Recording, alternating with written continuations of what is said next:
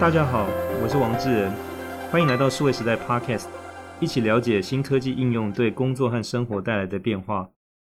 我们每周四更新节目，今天来到第四集。我在第一集当中有谈过电动车，介绍传统车厂以及特斯拉在这一块的布局，还有电池和自驾车等关键技术的进展。电动车可以说是目前动作最多的行业之一，几乎每天都有新闻，变化非常的快。我会经常在节目里更新。这一集呢，我们要继续回来谈电动车，重点放在传统车厂和特斯拉之外，快速崛起的第三势力哦。那他们现在用非常奇特的出场方式，极可能改变整个行业前进的方向，或者成为绊脚石。首先，我们从三月十五号《华尔街日报》（Wall Street Journal） 官网的一篇新闻说起哦。在这篇标题为“电动车新创承诺破纪录营收成长”的文章里，呃，提到目前透过特殊目的并购公司。也就是所谓的 Special Purpose Acquisition Company（SPAC），简称 SPAC。透过这种 SPAC 上市的新创电动车和电池公司已经超过十家，后面可能还会有更多。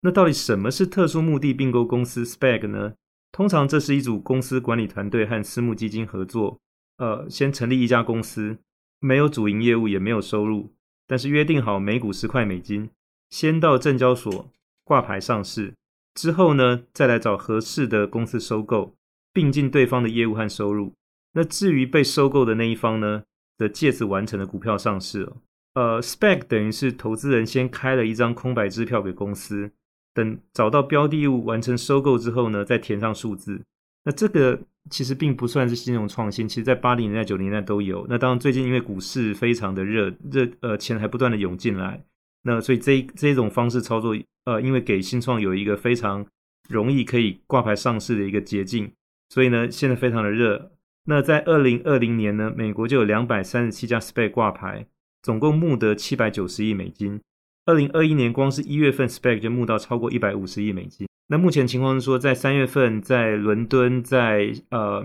香港的这个股市呢，其实都放消息说，他们也开始在研究，就是准备要让这个 SPAC。在当地的股市上市，呃，能够跟美国的这个资本市场来竞争哦。那当 SPAC 这样的一个做法，就是让新创公司有了一个借壳上市的一个快速的通道。因为一般来说，就是新创公司要经过好几轮的募资哦，从早期天使轮、A 轮、B 轮、C 轮，甚至到 D 轮、E 轮哈。那等到业务上轨道之后呢，才开始准备提出上市的申请。那接下来就开始找承销商或投资银行来负责相关的工作。那这里面呢，其实包含法务跟财务的合规的辅导等等等，其实非常的繁琐。那这个期间呢，快则半年，通常是一年或者一年以上，整个过程非常的耗时耗力也耗钱哦。那我们目前来看呢，就是说，那接连有新创的这个电动车公司借由 SPAC 上市，对整个电动车行业意味着什么？那当然，最最直接的意义就是说，呃，特斯拉在过去一年。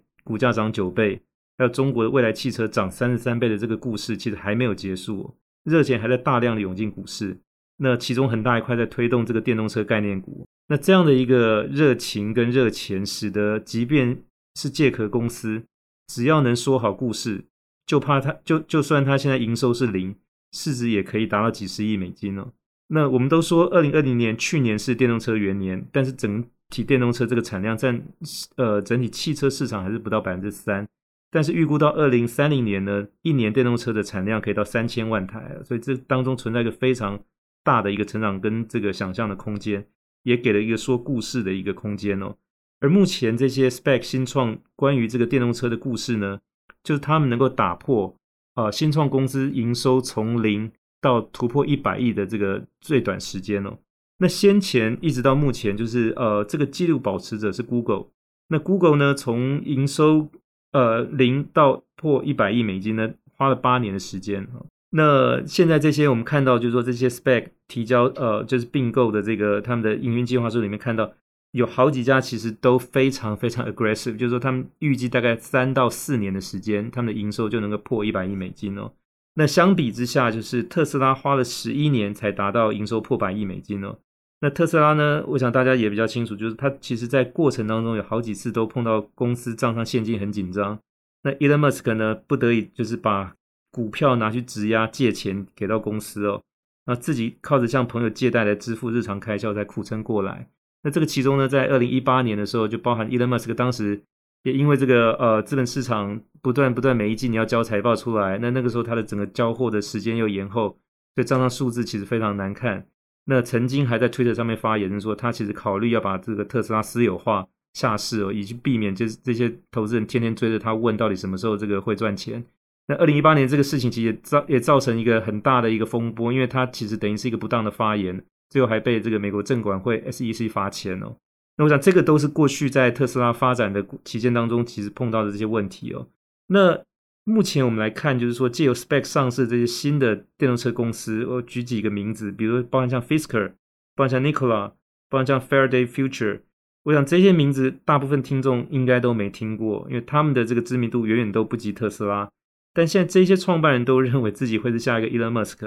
那我们来看看，就其中其实比较看好的一家是这个 Fisker，他的创办人叫 Henry Fisker，他曾经是特斯拉的早期员工，呃，后来自己出来创业。那至于刚才提到另外两家，Nikola 跟这个 Faraday Future，这各自有一段黑历史哦。那 Nikola 其实本来的外界也也相当看好，那曾经跟通用汽车都谈到合作，一起开发这个新的电动车车款。但是后来发现说他对外宣传的产品影片作假，那这个引起很大的风波，以至于董事长也被迫辞职下台。那和通用汽车的这个合作呢，后来也取消喊停了。那 Faraday Future 这家公司翻译中文叫做法拉第未来哦。那它的大股东是来自中国的乐视集团创办人叫贾跃亭。那贾跃亭呢，他之前在中国也闹了一个很大的事情，是在二零一七年，呃，整个乐视集团因为这个呃营运出现状况倒闭了。那在中国欠下巨债之后呢，他就滞留美国不回。但是呢，目前又借由这个呃法拉第未来这家电动车新创公司呢，摇身一变又成为电动车新贵哦。那刚才谈到这些，就是带有争议的公司跟个人呢，其实对整个汽车行业来讲，他们比较像是来闹事的这个坏孩子哦。相比之下，这个传统车厂，包含特斯拉，其实都算乖宝宝哦，因为他们一般都比较循规蹈矩、按部就班，根据市场的调查去规划每一款新车，包含电动车。那这个过程当中，从确定设计、敲定规格、认证零件供应商、开发测试到最终出厂上市。一般来说要经过四到五年的时间哦，那大概花费十亿美金左右，那相当于开发一款新药，所以这个整个流程其实非常严谨哦。那 Elon Musk 本人虽然经常也有一些惊人的言行出现哦，不然刚才提到是说到推特上发布是说要把公司下市这种哈，但你去看特斯拉基本的运作模式，其实还是像是一个传统的车厂，因为他们自行开发并且组装生产哦，那投资设厂在美国的 Austin、中国上海浦东跟德国的柏林各有一座工厂。供货给北美、中国和欧洲的三大市场。那电动车出现，呃，一群坏孩子们，就刚才提到这些借 spec 新创的这些呃公司们，那他们其实准备来抢夺这些乖宝宝呃口中的糖果的这个戏码呢，即将要上演哦。那呃，这些借 spec 上市的新创背后的投资者呢，其实本来就指望他们来搞破坏。那破坏的是现有汽车市场，包含电动车的呃游戏规则，去抢别人糖来吃哦。那这当中最主要的破坏，其实就是打破汽车厂过去到现在这个垂直整合的传统。那希望是把造车的部分外包出去，那只保留设计跟行销的这个核心业务在手上。那这种模式其实我们并不陌生哦，它很类似过去就是品牌电脑跟代工厂，或者品牌手机跟代工厂，以及 IC 设计公司跟晶圆代工业之间的合作关系哦。那这种所谓没有电脑的电脑公司，没有晶片的晶片公司。曾经是一九九零年代《哈佛商业评论》观察巨变中的电脑和半导体行业后的一个结论哦。那这个以后可能还要再加上没有汽车的汽车公司哦，用来描述专注在研发跟行销的电动车公司。但是汽车远比电脑跟手机复杂哦，它在安全和工艺上的要求也更高出很多。那同时呢，投资盖一座新的车厂耗时耗钱，那这些都不是新创所能负担得起的。那如果能够省掉这一部分投资，把造车的工作交出去，那这个呢，就是新加入者就有了机会哦，因为这个门槛大幅降低了。那目前这两年刚起步的这个电动车市场呢，虽然说已经有很多的这些好的消息出现，但目前还没有一个明显的赢家，也因此造就了一个机会窗口。那过去三十年，在全球三 C 产品，所谓的电脑、通讯跟消费性电子这个产品的市场上，不断不断的推陈出新跟持续降价上面呢。台湾的供应链厂商有相当大的一个贡献哦。那电动车作为 car 能不能成为第四个 C？那当然这里面现在承载了很多的期待哦。呃，目前看来就是说，在台湾的业者的动作当中，其特别在所谓的造车这一块，那红海的动作算是最积极的。那它本身带头组织了一个 MIH 联盟，那把零件供应商整合起来成为一个平台，想推出白牌汽车做代工。那并且先后已经跟美国的菲亚特克莱斯勒、台湾的裕隆跟中国的吉利汽车合作，进一步要掌握造车这个技术哦。那今年二月底在，呃总部在洛杉矶的 Fisker 已经宣布说，他要下单给红海，在二零二三年的第四季开始量产。那年产量预计要达到一年二十五万台电动车哦。那另外就是来自中国南京的电动车新创，有一家叫拜腾汽车的，也在今年一月的时候已经宣布要跟红海合作，并且在二月的时候发布，他准备要跟 SPAC 合并要上市哦。那借由 SPAC 缩短上市时间，取得资本，让这些新创呢，他们能够呃有资金投资在就是整个团队的组建。包含就是可能挖角一些呃业界好的人才，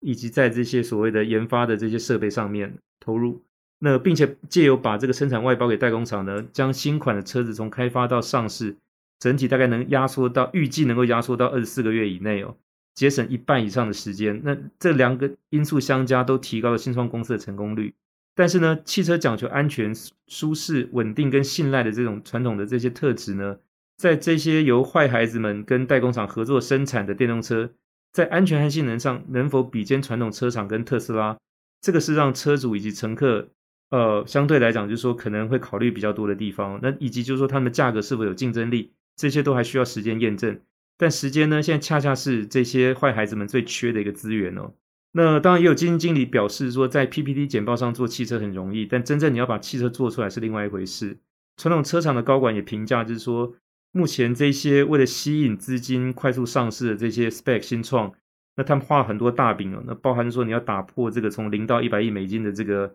营收的这个记录，但是呢，实际情况是说明后年呢，他们肯定就要面临业绩预测要大幅下修的一个现实哦。那另外就是说，当前这个股市的热潮如果退去的话，那失去资本澳元的这些坏孩子们，可能也会被打回原形，造成第三方势力洗牌。那这些都可能会影响到电动车代工模式的一个发展哦。呃，最后我想用一个故事来结尾哦。那微软创办人 Bill Gates 他在一九九九年的拉斯维加斯 Comdex 电脑展演讲上，那 Comdex 是当年一个热门的电脑展，跟台北的 Computex 是一样齐名哦。那后来呃，就这个展后来取消了。呃，那在九九年的时候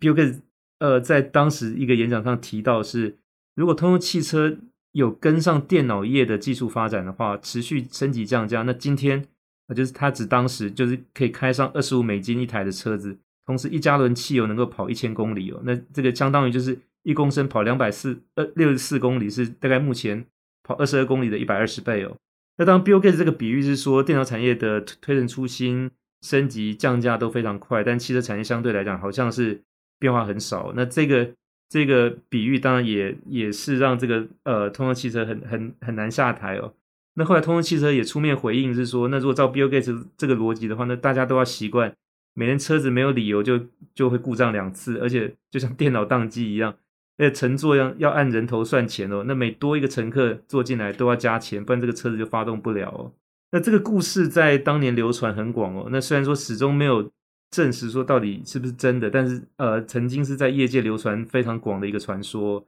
但真实的事情是，到今天，电动车不但让汽车跟上科技发展，还主导其中重要的应用哦。那前面故事的主角通用汽车，其实它本身也早就投入开发和销售电动车，并且在今年一月呢，跟微软还有合作，共同致力电动车的商业化。那 Bill Gates 本身呢，也投资一家电池新创。呃，股市有涨有跌，资本来来去去，但是我们可以确定的是，已经上路电动车行业只会加速前进。谢谢你的收听，如果喜欢这集内容，请帮忙点赞和转发。如果有意见或对题目的建议，也欢迎留言或发邮件给我们。我们下周再会。